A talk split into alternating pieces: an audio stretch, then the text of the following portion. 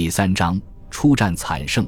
一月二十八日凌晨，日军向十九路军发起进攻，战斗首先在宝山路上爆发。日军先是用迫击炮对一连的阵地进行了短促而密集的炮击。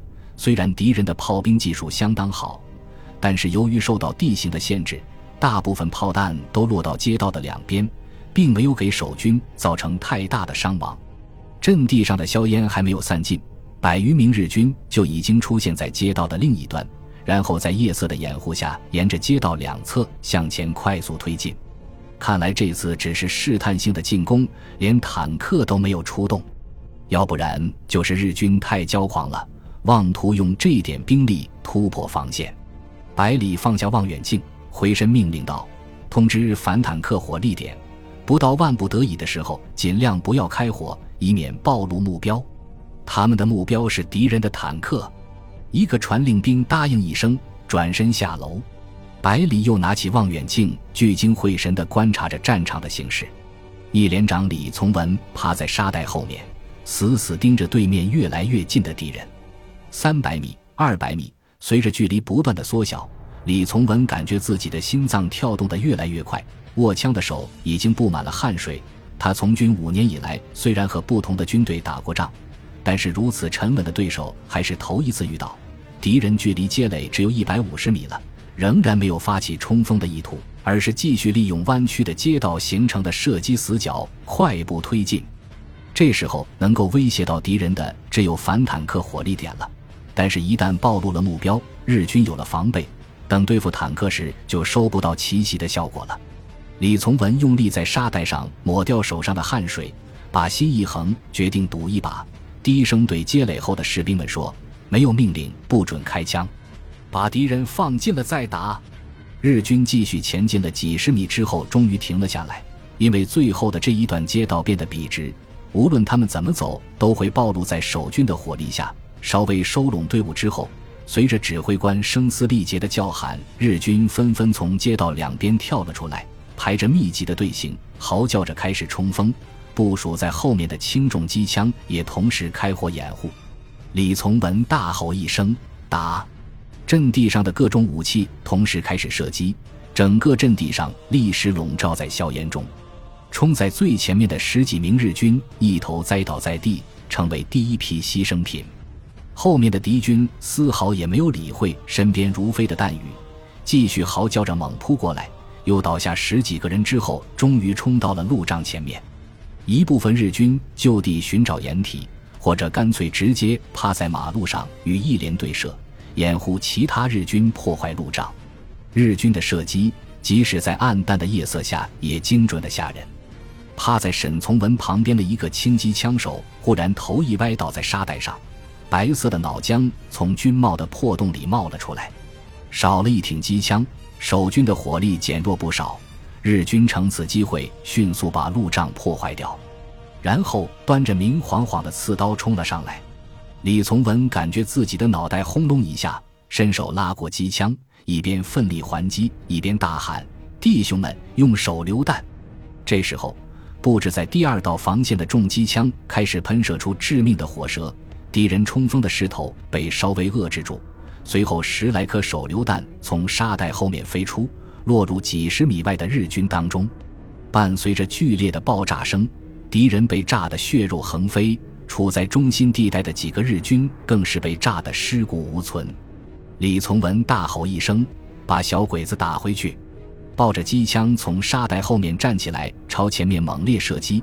战士们也纷纷开火，凶猛的火力压得日军几乎抬不起头，失去了先机的敌人不得不开始撤退。剩下的七八十名日军在轻重机枪的掩护下，抬着伤员和尸体，且战且退，不一会就消失在街道尽头的夜色之中。孙百里如释重负地放下望远镜，敌人表现出极高的战术素养，其士兵也强悍的惊人。仅仅一次试探性进攻就这样难以对付，如果日军全力一击，再出动坦克助阵，该如何应付？不知道一连的伤亡如何。没有了武器射击的火焰，从楼上望过去，阵地上模模糊糊的，什么也看不清。他只好叫过一个传令兵，吩咐道：“马上到一连去，让李从文统计一下战果报上来，同时通知火力点，不必等敌人出动坦克再加入战斗，只要形势危急，就立刻投入攻击。然后你通知预备队做好随时投入战斗的准备。然后举起望远镜朝求江路方向望去。日军退下去不久，李从文立刻指挥战士们打扫战场。战果很快就统计出来，在这次进攻中，共有七名战士阵亡，十二人受伤，击毙日军人数在二十以上，击伤应该在三十以上，缴获步枪十三支，掷弹筒一个。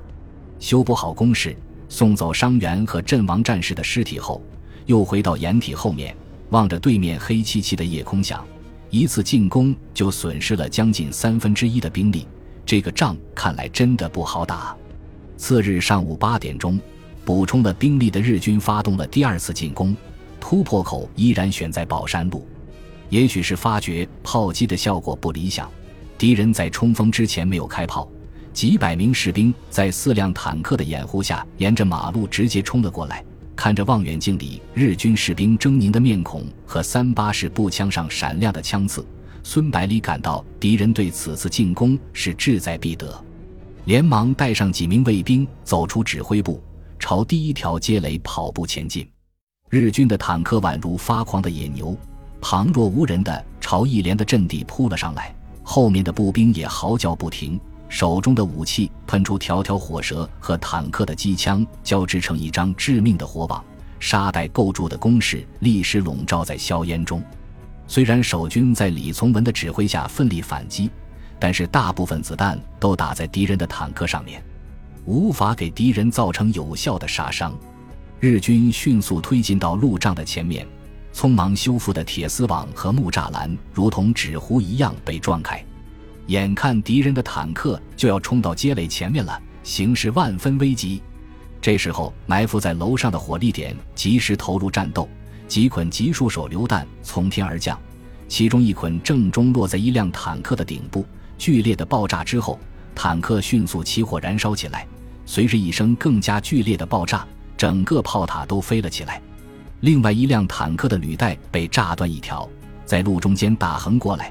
挡住了另外两辆坦克进攻的路线，其余的手榴弹都落在日军当中，炸得日军残肢断臂漫天飞舞。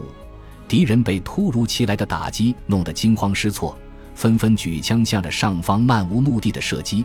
坦克也转动炮塔，四处寻找攻击的来源。居高临下的火力点朝日军步兵猛烈开火，成功的把敌人的注意力全部吸引过去。刚刚赶到第二条街垒的孙百里见机会难得，命令重机枪开火，对敌人进行压制射击，同时带领两个班的士兵跑步前进，增援李从文。第一条街垒后面的守军也乘机反击，暴露在街道上的日军又被打倒七八个。这时，一个日军军官挥舞着战刀，指挥日军以坦克和街道为掩体，对守军展开对攻。用三挺机枪的不间断的对隐蔽在高楼上的火力点进行射击，把几名守军打得根本抬不起头。其余的日军纷纷瞄准正面守军射击，密集的弹雨把简易的攻势打得千疮百孔。开始守军还能和敌人对射，但是随着时间的推移，日军武器上的优势开始发挥作用，逐渐压制了守军的火力。日军指挥官毫不犹豫地发出冲锋命令。敌人完全放弃了坦克的支援，迅速集结起来，在火力的掩护下，以密集的队形发起冲锋。街垒后面的守军连续扔出三波手榴弹，依然没有能够阻止住日军前进的脚步。前面的日军倒下了，后面的更加疯狂地冲上来，很快就冲到街垒前面。一名日军端着刺刀，刚从一个炸开的缺口冲进去，马上被一个守军一刺刀钉在沙袋上。然而，他还没来得及拔出刺刀，一个跳上街垒的日军就居高临下把刺刀捅进他的胸膛。拥有优势兵力的日军从街垒的缺口两端和上面冲了进来，和守军展开激烈的白刃战。此时的日军表现出过硬的战术素养和高超的拼刺技术，他们每三个人一组并排突进，进攻时一人掩护，两人突刺；防御时则两人格挡，一人反击。人数处于绝对劣势的守军只能凭借顽强的意志和敌人拼杀。如果不是依靠连排长们用驳壳枪近距离射击，给日军以很大的威胁，防线早已经失守。在这千钧一发之际，孙百里率领的两个班赶了上来。战士们射出一颗子弹之后，纷纷端刺刀冲入敌丛，十几个日军直接倒在了枪口下。其余的日军见中国军队在白刃战中还开枪射击，非常愤怒，哇哇怪叫着扑上来，丝毫也不理会倒在地下的同伴。随着后续日军不断补充上来，战争的天平再次倾斜过去。守军在倒下十几个人之后，终于抵挡不住，一步步向后退却。孙百里用手中的驳壳枪已经连续打倒了四名日军，但是却依然挽救不了败局，心中懊悔异常。自己错误判断形势，以为依靠两个班的援兵就能把敌人打退，实在是太大意了。他正在自责，一个日军突然从斜刺里冲过来，明晃晃的枪刺对着他的软肋直插过来。孙百里抬手就是一枪，日军的胸口立刻多出一个血洞，脚步一慢，接着发出狼一样的嚎叫，用尽全身的气力跨上一步，在死亡降临之前完成了突刺动作。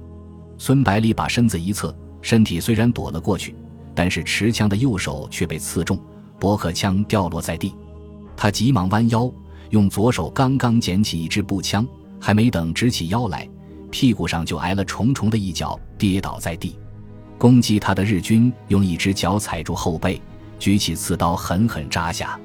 旁边的一名中国士兵连忙飞起一脚，把敌人踢开，然后一个漂亮的突刺。把日军刺个对穿，这时候守军已经被敌人从工事后面驱赶出来，逐步向第二条防线后退。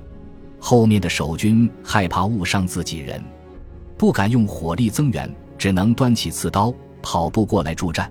然而，即使他们及时赶到，也难以抵挡敌人的攻势，因为日军拥有压倒性的兵力。在这千钧一发的危机时刻。日军的背后突然响起激烈的枪声，成片的敌人被打倒在地。突如其来的攻击把日军一下打晕了，以为陷入了包围圈，终于慌乱起来，纷纷掉头逃跑。